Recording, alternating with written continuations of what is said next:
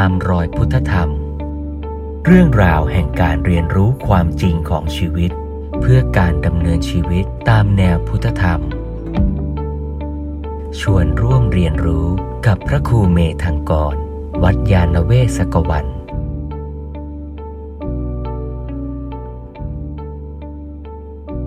ประการที่สามศรัทธาใน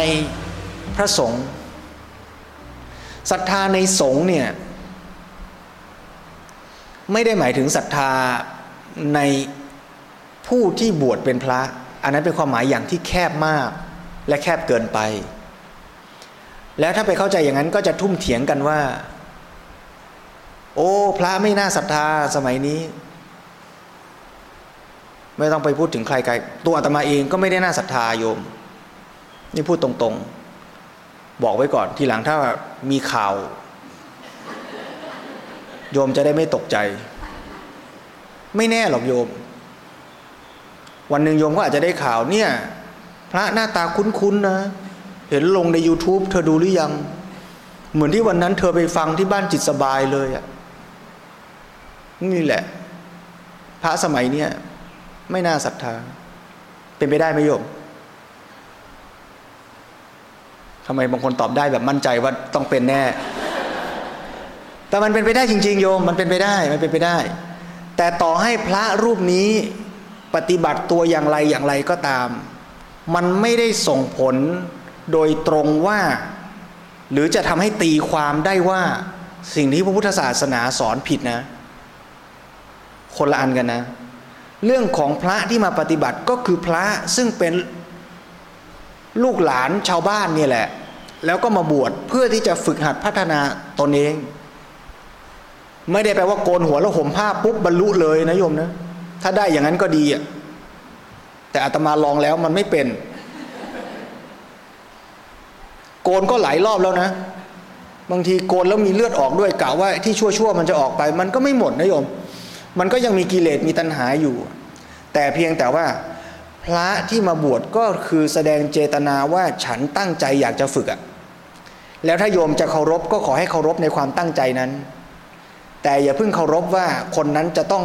ประสบผลสำเร็จในการฝึก ไม่งั้นโยมจะผิดหวัง แต่ที่เราไหว้พระสงฆ์เนี่ยในความหมายของการไหว้พระรัตนตรัยไม่ได้หมายถึงพระแบบนี้ แต่หมายถึงอะไร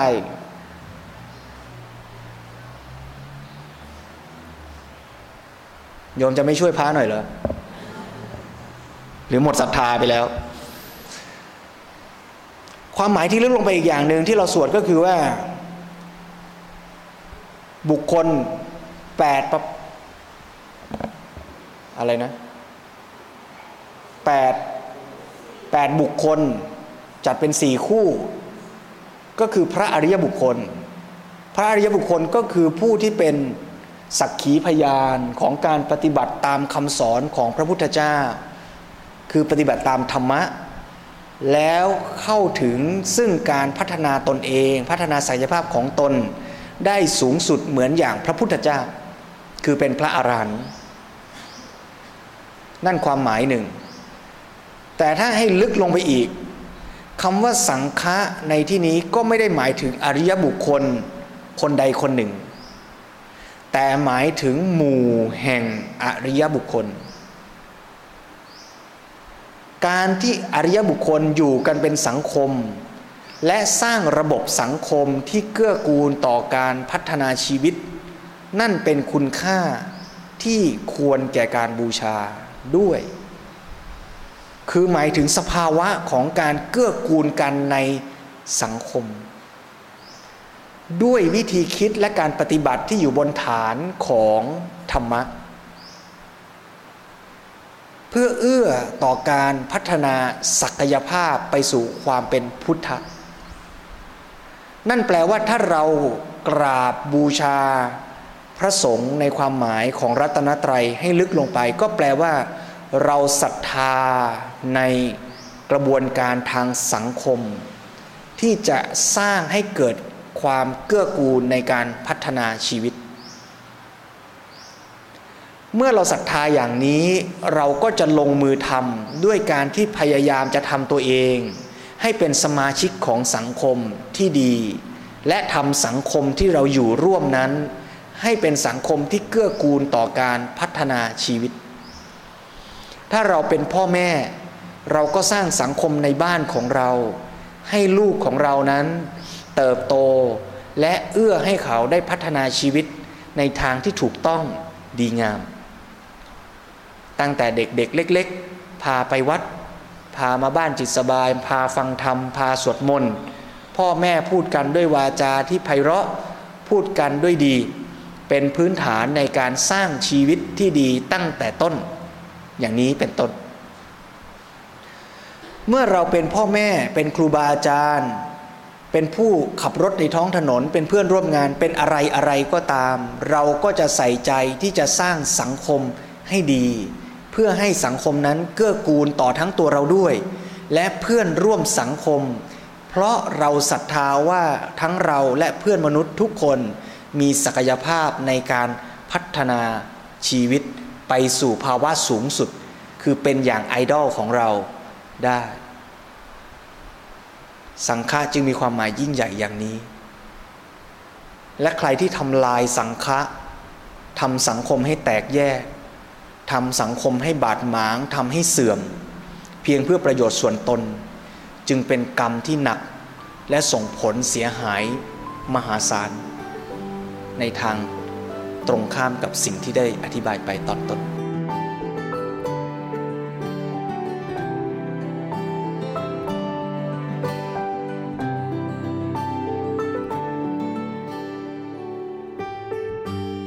และถ้าฟังทั้งหมดนี้จะเห็นว่า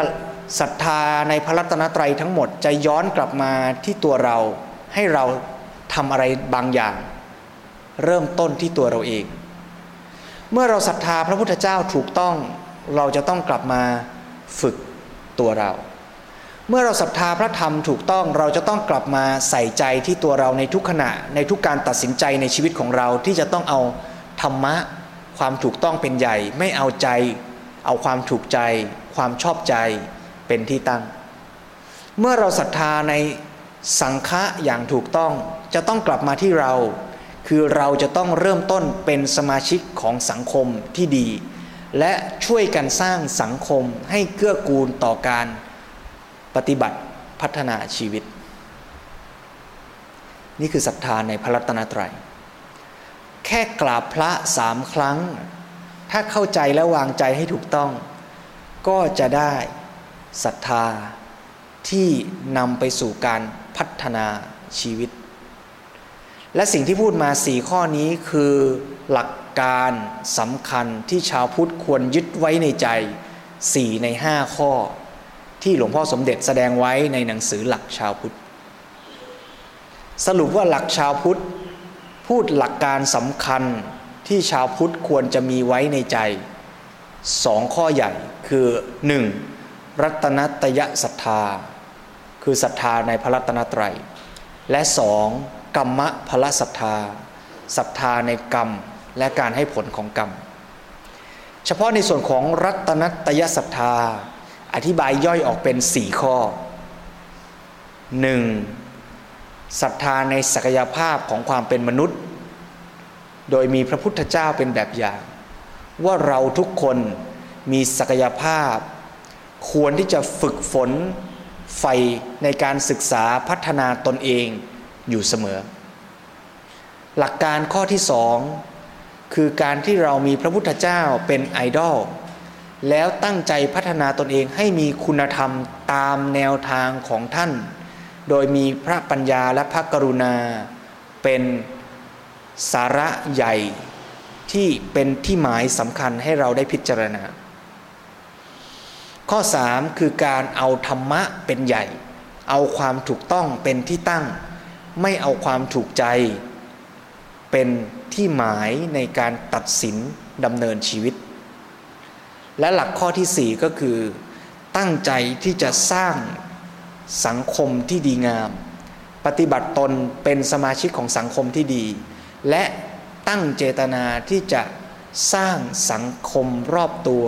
ให้เกื้อกูลต่อการพัฒนาชีวิต ทั้งของเราและผู้ร่วมในสังคมนั้น นี่เป็นหลักการสำคัญสี่ข้อ ที่อยากฝากทุกท่านไว้ในภาคเช้าวันนี้ ให้ได้เห็นความสำคัญและน้อมมาสู่ใจของเราจริง ๆ หลักการสี่ข้อนี้ต้องเข้าใจให้ชัด แล้วนำไปปฏิบัติให้จริงจังให้สมกับที่เรา โชคดีแล้วที่เกิดมาเป็นชาวพุทธ แม้จะโดยไม่ได้เจตนา ก็โยมบอกตอนแรกว่าเป็นเลยโดยไม่ได้ตั้งใจ เป็นชาวพุทธตั้งแต่เมื่อไหร่ก็ไม่รู้ แต่ตอนนี้เป็นแล้วล่ะ แล้วถ้าทบทวนดูให้ดีก็จะพบว่ามันเป็นโชคดีที่ได้มาเป็นชาวพุทธในสมัยนี้ เพราะถ้าเป็นสมัยก่อนอาจจะไม่โชคดีอย่างนี้ก็ได้ เพราะฉะนั้นวันนี้ชาตินี้โชคดีที่สุดแล้ว เหมาะที่สุดแล้ว ในการปฏิบัติ หรือถ้าพูดใหม่ก็คือปัจจุบันขณะ คือโอกาสที่ดีที่สุดโอกาสเดียว ในการที่จะได้ศึกษาปฏิบัติและพัฒนาตน ตามหลักคำสอนของพระสัมมาสัมพุทธเจ้า